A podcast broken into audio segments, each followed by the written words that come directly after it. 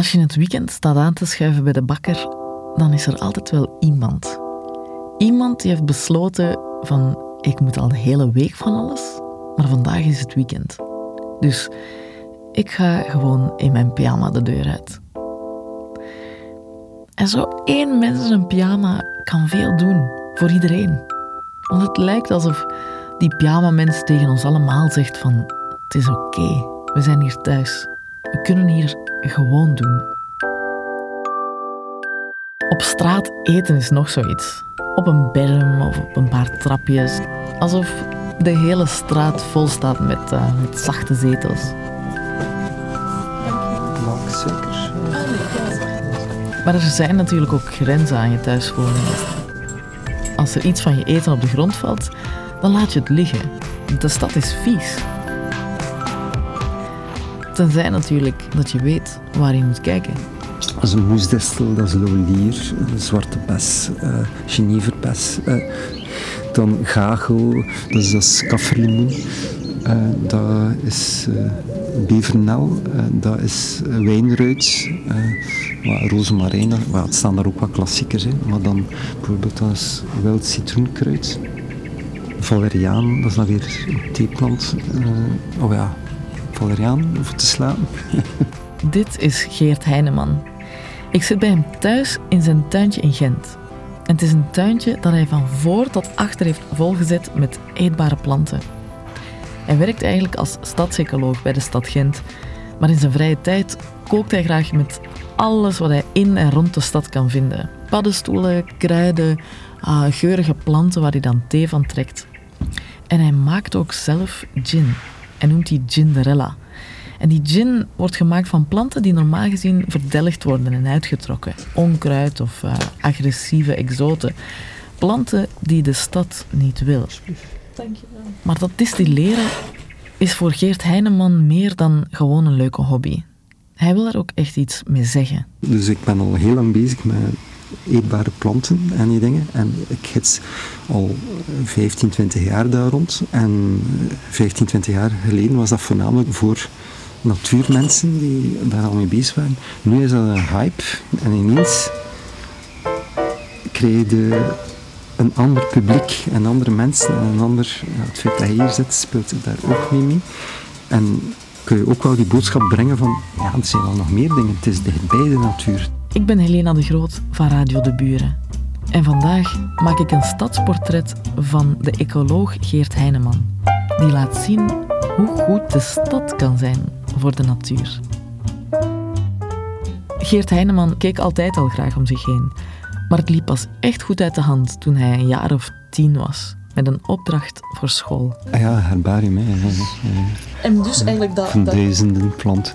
En dan nadien is dat overgegaan in duizenden dia's. stuk verzamelwoede. dus ja, ik heb bijvoorbeeld één vriend die zich alleen maar bezighoudt met soorten kleiner dan een millimeter. Diertjes, hè? Diertjes, ja. omdat er daar niet zoveel zo zot zijn om zich daarmee bezig te doen. Maar ja, dat is ook wel machtig en mooi. De mossen, korstmossen heb ik me ook nog mee bezig gehouden.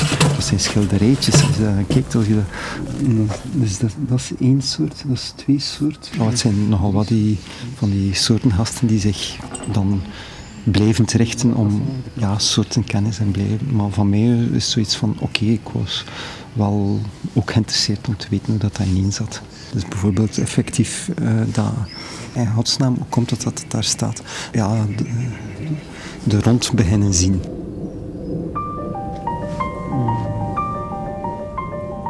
En hoe is dan die stad daarin gekomen? Ah, door in Gent te gaan studeren. Dus ja, waar dat ik zit, dan kijk ik naar de natuur. Ah ja, oké, ik zat in de stad en dan zag je hoe interessant dat was. En dan ben ik hier beginnen naar planten kijken, omdat ik hier zat. En planten onderzoeken in de stad? Daar dacht eigenlijk niemand aan. De meeste ecologen die zaten ja, in de volle natuur, in het buitengebied, zoals Geert Heineman het noemt. Meestal gaan gasten echt naar de schoonste natuurplekjes, maar dan ah ja, maar er staan hier ook wel orchideeën en ongelooflijk bijzondere ding van, ja, orchideeën klinkt zo van wauw, maar orchideenzaad zit eigenlijk bijna overal. Dat is zot, dat is windzaad. Dat zit, dus als de geschikte milieus ontstaan, zou je die eigenlijk wel hebben. En de stad blijkt gek genoeg ideaal. Want in de stad wordt de bodem niet volgepompt met mest, dus de grond is er veel schraler dan op het platteland. Dus niet zo interessant voor de boeren, maar wel interessant voor de natuur. Waarom is dat interessant? Omdat je eigenlijk in schrale omstandigheden heb meer, ook meer concurrentie tussen verschillende planten en heb je eigenlijk iets, ja, ja, dingen die ontstaan. Soorten krijgen de kans om te groeien en niet overwoekerd te worden door weer die algemene soorten. De kaaimuren zijn eigenlijk pseudo-rotsen. Oude, die er ook al honderden jaar liggen, met gevolg dat de natuur dat ook inneemt met rotsplanten dan. Dus bijvoorbeeld hier heb ik gepoogd om dat eh, te kweken of haatjes te maken. Dus als je dat zelf wilt doen, is dat zeer moeilijk voor te maken. Maar dat is zotte aan natuur. Dat zijn zeer extreme muren, zijn zeer extreme omstandigheden. En die geleidelijk aan, en de humuslaagje en wat bodem die zich vormt. Dus oude steen en op oude voegen. Er zet zich altijd zo wat stof en er komt zo eerst mossen op. Successie noemen ze dat. Dus hier, hier zitten er mossen op en daarop, die verteren dan, die vormen een humuslaagje en daarop komen dan andere dingen. Maar eer dat zich geschikt is voor dan echte muurvegetaties met vaars, duurt dat heel lang eer dat je dat hebt. Dus landschapsarchitecten kunnen nog zo mooie plannen maken voor wat waar moet komen. De natuur heeft zo haar eigen plan. En dat plan ziet er op elke kaaimuur of in elk stadstuintje weer anders uit. En het mooie is dat je door al die ongeregelde stukjes berm of vergeten lapjes grond tussen en achter gebouwen in ongelooflijke diversiteit krijgt.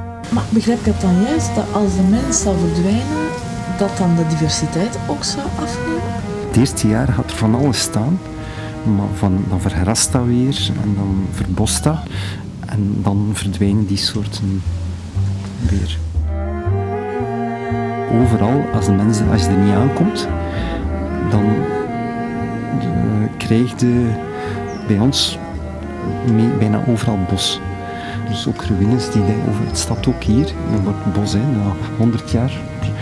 Als wij mensen door een of ander ding uitgestorven zouden zijn, binnen 100 jaar is dat hier erkend en niet dat gewoon bos.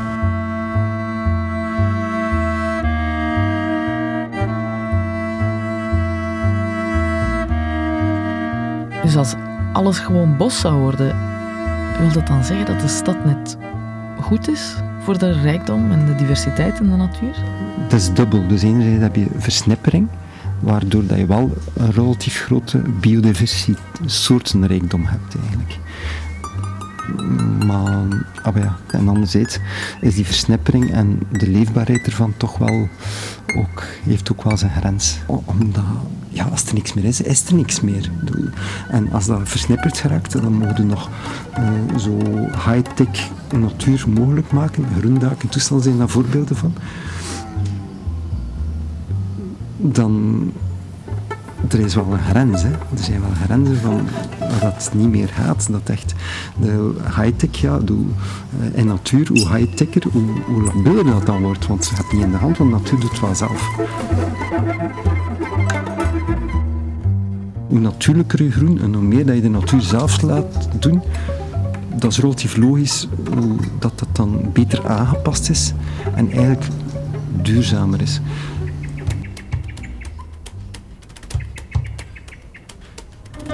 Natuurlijk groen. Klinkt dubbelop, maar het is het niet. Als we een park aanleggen bijvoorbeeld, dan is het normaal de architect die bepaalt welke bloemen waar zouden moeten komen. Terwijl de grond al vol zit met zaden. Je moet nog niet de planten zien, dat ze er eigenlijk zijn. Want nu zijn we in parken ook redelijk wat bloemenweiden en dingen aan het inzaaien en inplanten. Maar eerst kijken wat dat er is en is het wel nodig. Inzaaien is vaak niet nodig, maar de mens kan wel andere dingen doen. Bijvoorbeeld in een altijd zo dynamische stad zorgen voor wat stabiliteit. Net zoals mensen ook willen dat uh, monumenten en dingen blijven. Dus dat zijn. Ja, het is dubbel. Dus enerzijds zijn wij zo sterk geworden dat we eigenlijk alles op de schop kunnen nemen en dynamisch kunnen nemen. Maar we weten nu ook wel van, dat we kunnen bedenken van ja, wat zouden we beter rustiger houden.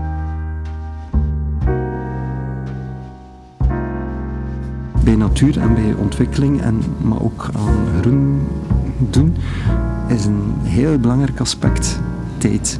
Eer dat je vegetatie krijgt, die op iets trekken van nature, duurt, ja, laten zeggen, 50 jaar.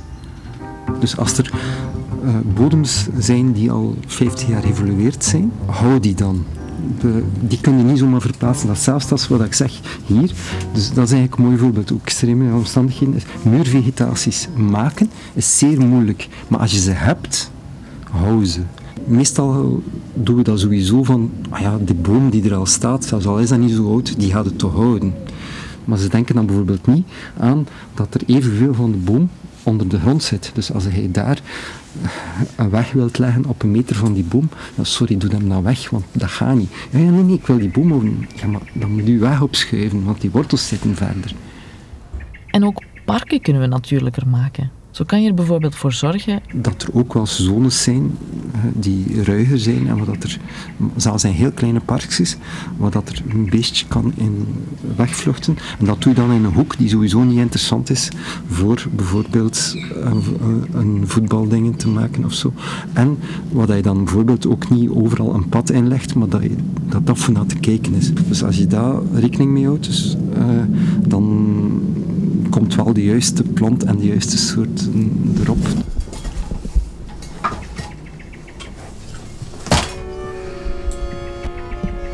Um, een koffietje. Uh, ik zal mijn, uh, mijn koffie Of als je soep wilt. Heb jij soep gemaakt met dingen uit het hè?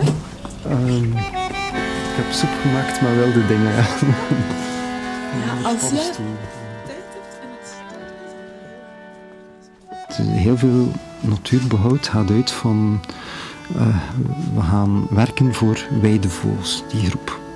Maar als je ziet van dat er zoveel factoren zijn die dat beïnvloeden en dat je dat ook niet allemaal in de hand hebt, uh, en dan vergeet je andere groepen, en je zoiets van, ja, uh, werkt aan de randvoorwaarden en de processen en de dingen kans geven. Dus aan zoveel mogelijk groene oppervlakte en proberen van stukken te blijven dat de natuur zelf zijn gang kan gaan en niet alles van ja, het moet proper zijn. Nee, nee, geef de ruimte en de tijd aan de natuur om te kiezen welke soort dat er mogen staan.